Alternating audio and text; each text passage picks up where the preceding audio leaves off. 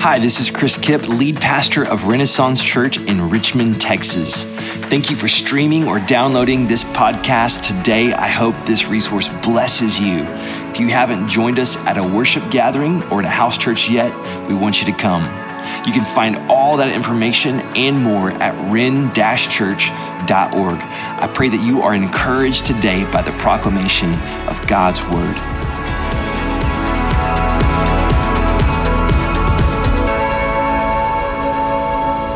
Last Sunday, we kicked off this new year talking about waiting, which sounds kind of like the opposite of what you should do at the beginning of a new year.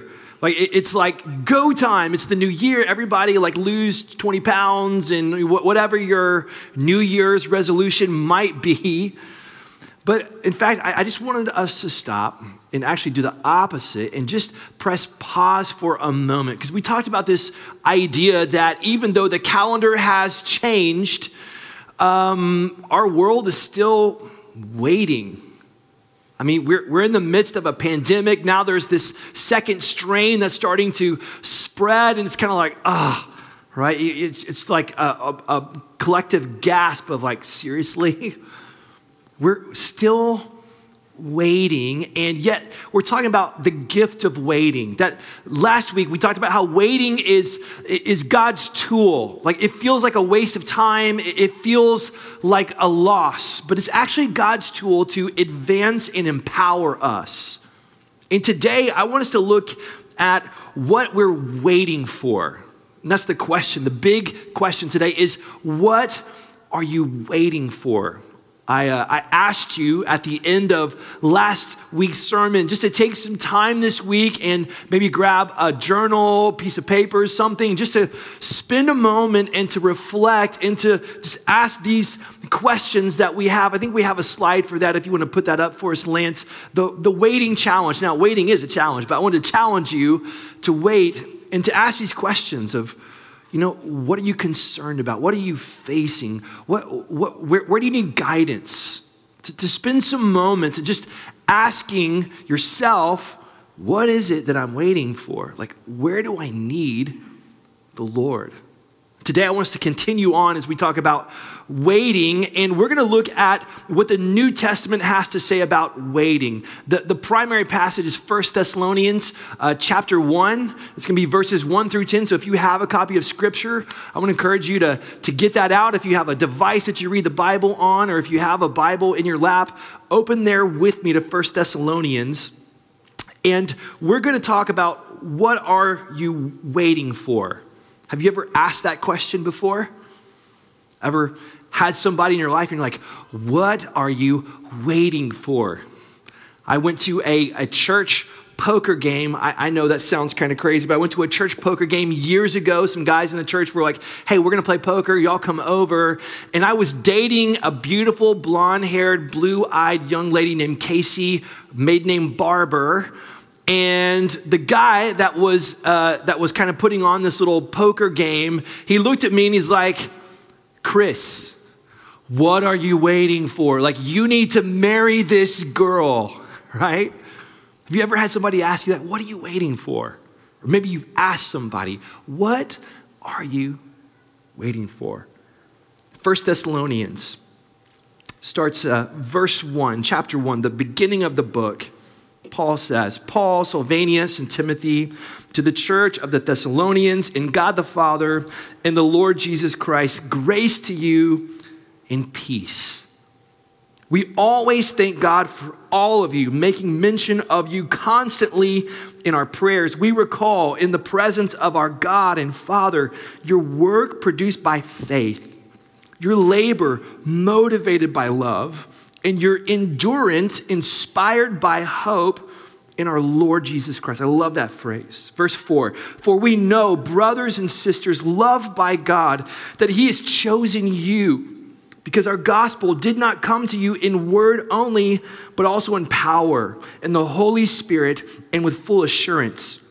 You know how we lived among you for your benefit and you yourselves became imitators of us and of the Lord when, in spite of severe persecution, you welcomed the message with joy from the Holy Spirit.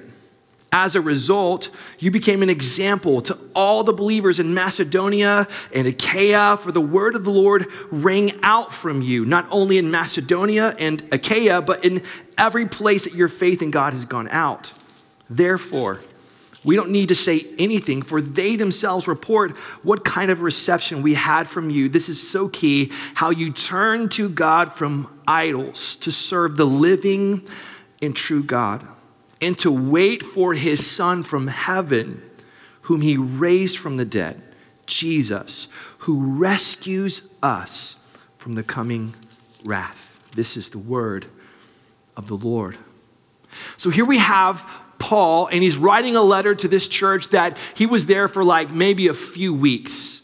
He, he went there on his missionary journey. He gets there, he preaches in the synagogue for a few weeks, he reasons, and it says a large number of Greeks and some God fearing women and some Jews come to know the Lord through him uh, trying to reason with them. But then there's this riot that breaks out, and they're angry. The Jews are angry because people are accepting the message of Jesus. And so they stir up the town, they stir up the city, and they have to uh, have Paul escape in a, in a back window in a basket. They lower him down out of the city wall, and he, he has to flee. So he's only there for a few weeks, but God does this amazing work. And so he's writing this letter back to them.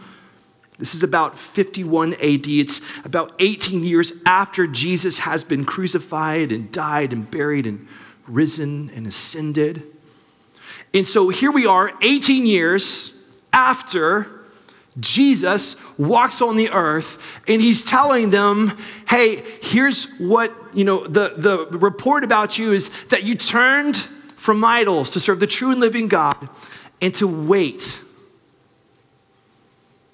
To wait for his son from heaven. The first thing that I want you to understand today is that when we talk about waiting, we need to understand that waiting gives us eternal perspective. Eternal perspective. I mean, that's what we see here. I, uh, I, I haven't flown in a while because of the pandemic, but uh, on March like 1st, my wife and I were flying out to Orlando to go to a conference, and it was right when coronavirus was like being kind of put in the news. And so I remember walking into the airport and people had masks on. I didn't have a mask on. I didn't even know about this. I sat down in the food court and everyone looked at me like, like, what are you doing sitting down without a mask? And people were like, you know, staying away from us. And, and it was right at the beginning. And so the last time I flew, and I miss flying because my favorite part is when you lift off, right? When you lift off from your city, your hometown, and you lift off and you begin to see, like, you know, you can see all the roads and the main highways. You're trying to remember, like, okay, what road is what road? And like, you, you get this higher vantage point, you get a perspective and as we look at waiting in the New Testament, it's always connected to this. It's lifting our eyes up and to get a greater perspective, an eternal perspective, a heaven mindedness. And that's what Paul's talking about in these believers in verse 10 that they're waiting for the Son from heaven. I, I love in verse 3, he uses this phrase and he says, uh, it says, Your work produced by faith your labor motivated by love, like a labor of love. And then he says, your endurance inspired by hope in our Lord Jesus Christ. That, that word endurance literally means patient, steadfast waiting. It's like not swerving, it's like staying steadfast and you're waiting patiently. And he said they're inspired waiters. That you're, you're inspired by hope in Jesus to wait steadfastly for Him. Eternal perspective. And this is so important because you and I, as we're kind of down in the weeds of life, when we're on the ground, when we're living day to day, it's so easy to get stuck in a moment. Like we, we have something happen and we feel like, that's it. Th- that's my life. Right? This is it we, we lose perspective. It feels like everything is so big. And then you have to come up higher, like rising in the airplane, and I can look down and be like, ah, Houston's flat. Like it's there's no, this is so flat, it's boring, right? But down on the ground level, you just feel like things are bigger than they are. I had a friend years ago who um, he was a, on our worship team. He played piano, and this guy loved Jesus. And he met this beautiful young girl in our ministry, and she loved Jesus. And they looked like they just went perfectly together. And after a few, you know, a, a few, I don't know, maybe eight, 10, 11 months of dating, he's like, I think I want to marry this girl. And so you know, he's talking to all of his leaders, his counselors, his pastors. He's talking to his parents, her parents, and everyone's on board, except there comes this moment where his dad just kind of, you know, we all have some dysfunction in our families, and there's lots of different flavors of dysfunction. And this particular dysfunction was control. And his dad said, No. I, I wanted you to do XYZ first, and you didn't do that, so no, you, you can't marry her. And if you do, I'll disown you. So my friend talks with his pastors, talks with us, talks, I mean, talks with everyone, talks with the girl's parents. Finally, he's like, I feel like I'm supposed to pursue this girl. I'm supposed to marry her. And he, he did. His father didn't come to the wedding. His father literally just removed himself from his life over control. And I remember my friend being so heartbroken, so just totally destroyed by the fact that his dad would remove himself from his life. And he met with our pastor, and I'll never forget what he said. He told him this Don't forget, God is big. Don't forget, life is big. Do you know what he was telling my friend? He said, get a higher perspective. Right now, this feels like this is the end. Like you don't know how you're going to recover. You don't know how you're going to get over this, but I just want you to know God is big and life is big and lift your eyes. Get perspective. It's so important for us as we look at what it means to wait. We need to understand that waiting is actually a training ground for us to get some higher perspective, to wait for his son from heaven. I did a, a, quick survey this week of every New Testament instance that had to do with waiting. Because I wanted to know like what does the whole of the New Testament tell us about waiting? And so here's what I found. Paul talks about us groaning inwardly as we wait for our adoption as sons and daughters of the king in Romans 8:23 that we wait for the revealing of our Lord Jesus Christ in 1 Corinthians 1 7. He says it again in Galatians 5 5 that we wait for the hope of righteousness. That, that we would be with God, totally clean, and to be with Him face to face, the hope of our righteousness in Galatians 5 5. In Titus 2:13, he says that we wait for our blessed hope, the appearing of the glory of the great God and Savior Jesus Christ. In James James, the brother of Jesus, 5, 7 through 9, teaches, he says, Be patient, waiting for the coming of the Lord, like the farmer waiting for the fruit of the earth. Saying, like you're, you're sowing, you're tilling, there's a harvest coming. Wait, be patient for the coming of the Lord. 2 Peter 3 11 uh, through 13, he, he, exhorts us. This is Peter, our beloved disciple, exhorts us to live godly lives as we await and hasten the coming of the day of the Lord. Jude 21 says, There will be scoffers in the last days, but we should keep ourselves in the love of God as we wait for the mercy of our Lord Jesus Christ. Every time that it talks about waiting, it's talking about getting an eternal perspective to wait for that which is coming from the Lord. We just sang about it. He's coming on the clouds. Kings and kingdoms will bow down. The earth shall soon dissolve like snow. It's what we're talking about This perspective of Jesus coming, Jesus returning, the revealing of our Lord and Savior. So, waiting gives us eternal perspective, not so much because of what we're waiting for, but because of who we're waiting for. The second thing that I want you to understand and from verse 10 is that we're waiting for our Lord who rescues. That's what he says in the passage.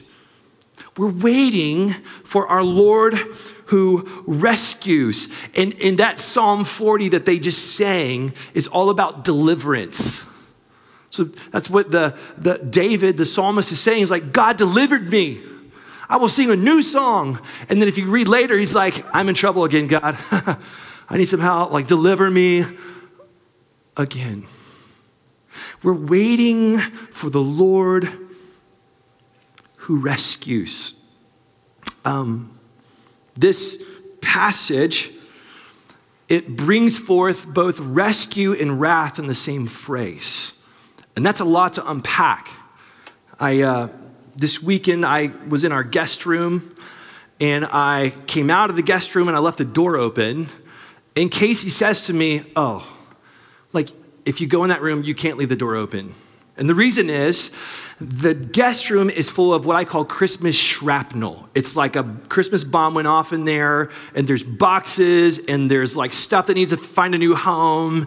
And it's like when you look in the door, you're like, uh, right? So she's like, please don't leave the door open. And I was thinking about the, the job of a, of a pastor, the job of anyone who teaches the Bible is that our job is to open doors sometimes that make us see some things that we need to wrestle with.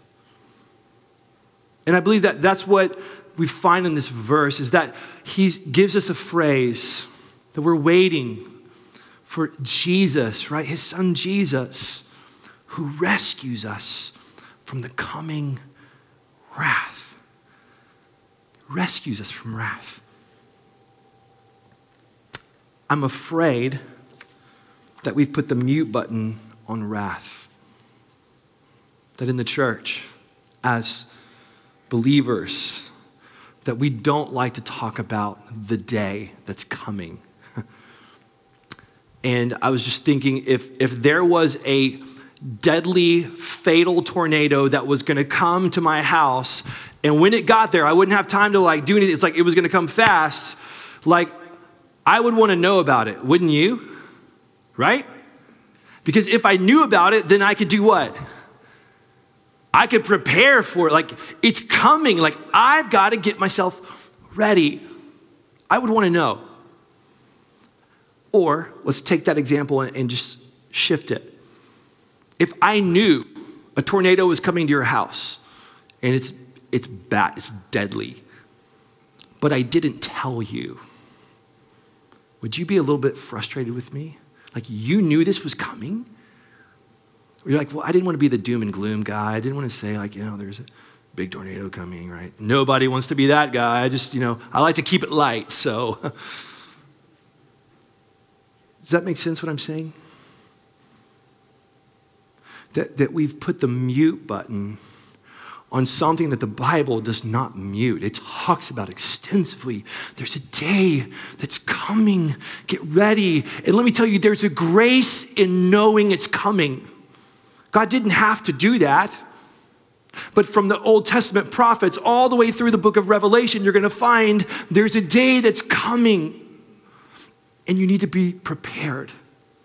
You need to get ready. And I don't think we understand rescue until we begin to wrestle with wrath. We don't know how good it is to be rescued. We don't understand. We, think that maybe, maybe rescue means my life's gonna get a little bit better here. Maybe I'm not going to struggle with fear quite as much as I used to. Maybe I'm not going to feel so insecure. Maybe I'm going to know how to make decisions better because I'm going to have the Holy Spirit guiding me and my life's going to get a little bit better. And yes, amen, praise God. He does things on this side of heaven that are beautiful. I want you to experience all of that. But you need to understand that rescue is more than just some things right now. It is a big picture, eternal rescue from a day that's coming a day of wrath. This week, um, we got to see a picture of wrath, didn't we? I don't know about you, but Wednesday was kind of a wash for me because I got home and I thought, oh, the Electoral College thing, I'm going to watch that, which turns into protests, which turns into riots. People who are angry. That's what wrath means.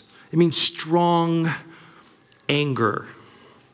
I had lots of people commenting on social media about, you know, the Black Lives Matter riots versus this riots, and they're making all these distinctions I didn't think were really helpful, but I thought, you know, these are actually the same thing.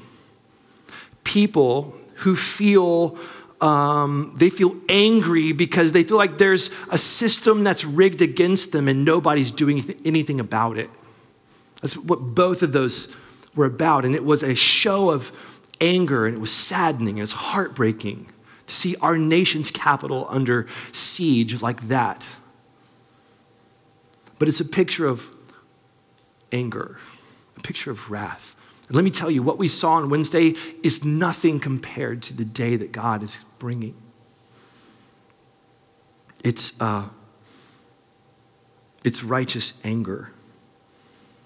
It's the God who creates everything and who loves perfectly and gives us everything we need for life, who makes his sun to shine on the righteous and on the unrighteous, who sends his son to die on a cross to rescue people and to have those people say, No, thank you. We're good. I have all I need. I've done no wrong, really. I mean, I haven't killed anybody yet. And for God to say, no, no, I've put everything out for you. And yet you keep turning, you keep rejecting. And there's this anger in God that we don't like to talk about because we don't know how to handle it. I, I'm the same way. and we mute it. Paul says, the coming wrath. It's coming. Coming. And yet, in the midst of that, in the same context, 2 Peter 3, Peter says, Look, you need to understand the Lord does not delay his promise, as some understand delay, but he's patient with you. He's not wanting any to perish, but all to come to repentance. He's saying, Look, I know this is terrifying. Like, we don't know what to do with the righteous anger of God, but it's absolutely righteous. But you need to understand that He's not all anger, He's not all wrath, He's not all fury. He is absolute in pure love, in mercy, in grace, in patience, in goodness. And He's made a way for you, and He doesn't want you to perish. He doesn't want that. And He made a way for you to be rescued from the wrath. And when we understand wrath, then we can say, I am rescued. Which means, no matter what happens, if the worst thing were to happen to you, no matter what, when you begin to get a higher perspective, when you begin to see with this heaven mindedness of this is where I'm going, this is where we're headed, then no matter what happens, you can know I am going to be just fine. Because Jesus has rescued me. So, Waiting gives us eternal perspective. We're waiting on the Lord who rescues. And I just want to just end with this thought that what you're waiting for determines what you're doing now. Let me say that again. What you're waiting for determines what you're doing now. Your waiting shapes your working. Your perspective determines your pursuit. I uh, found this quote. I love this quote. It's from C.S. Lewis in the book Mere Christianity. And here's what he says If you read history, you will find that the Christians who did the most for the present world were just those who thought the most of the next. It is since Christians have largely ceased to think of the other world that they've become so ineffective in this. Aim at heaven, and you will get earth thrown in. Aim at earth, and you will get neither. Wise words. He says, Look, if you're like afraid of being so heavenly minded that you're of no earthly good, he said it actually works different than that. It works opposite. It's like when you get that perspective, when you begin to see from this higher vantage point of where you're headed and where this is going, it's like all of a sudden it transforms what you're doing right now. You're going to live differently in light of that because you know I'm going to stand before the Lord. Jesus is coming. His kingdom will come. It's going to happen. The new heavens and the new earth, they're going to be here. And so today, I live in light of that day. I love in verse 9 and 10 of 1 Thessalonians 1, he says this. He says, For they themselves report what kind of reception we had from you, how you turned to God from idols, and I love this, to serve the living and true God, to serve Him. That you turned from idols. This town was full of idols, full of the whole pantheon of, of Greek and Roman idols, the Egyptian idols, the, the emperor worship of the Roman Empire. I mean, it was a religiously complex place. And the message comes in, and people say, Yes, because they realize this is the living and true God. And all these things are just idols. And it says they turn to serve him, to serve. And, and he goes on, he says, and to wait for his son from heaven, to serve and to wait, to serve and to wait. It's this interplay of looking to heaven and saying, that shapes what I do right here, to serve and to wait.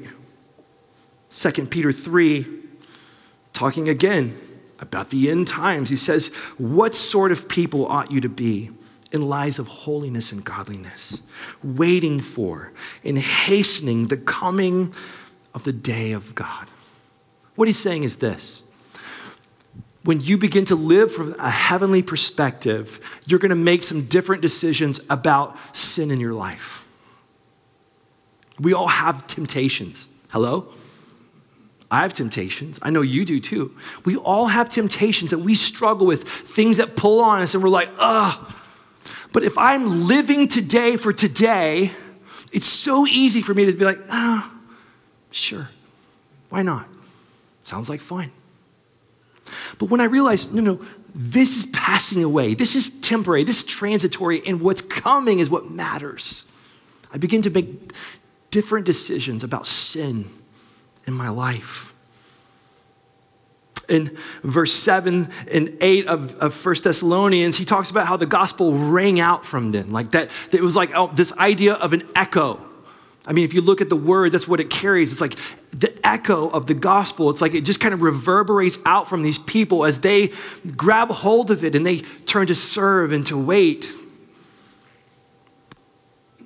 you see, this eternal perspective motivates us for mission, for God's mission. We begin to view everybody differently, right? We're like, hey, there's, there's a deadly tornado coming. I should probably let some people know. Hmm. I should tell people about Jesus. It, it motivates us for mission. We view people in this new light. We spend our time differently in light of that time. We spend our money differently because we're like, you know, building this thing here isn't really going to last. What if I could build something there? We, we spend differently. We spend money and time. It's like this perspective changes everything. It's not like a neat little add on to your theology, it's not a mod, it's, it's a paradigm shift to begin to look from an eternal perspective in waiting. It's in waiting where we shift our eyes upwards and see from a higher perspective. Lastly, in closing, at the ripe old age of 22, I told God I was ready to go home. Now, I wasn't depressed, I wasn't suicidal, and if you are depressed and suicidal, I'm not talking about that today. I want you to know that. Okay, that's not the answer. That's not what God has for you. But I was so sick. I had strand four salmonella. Have you all ever had sal- uh, uh, food poisoning before? A few of you have, yeah?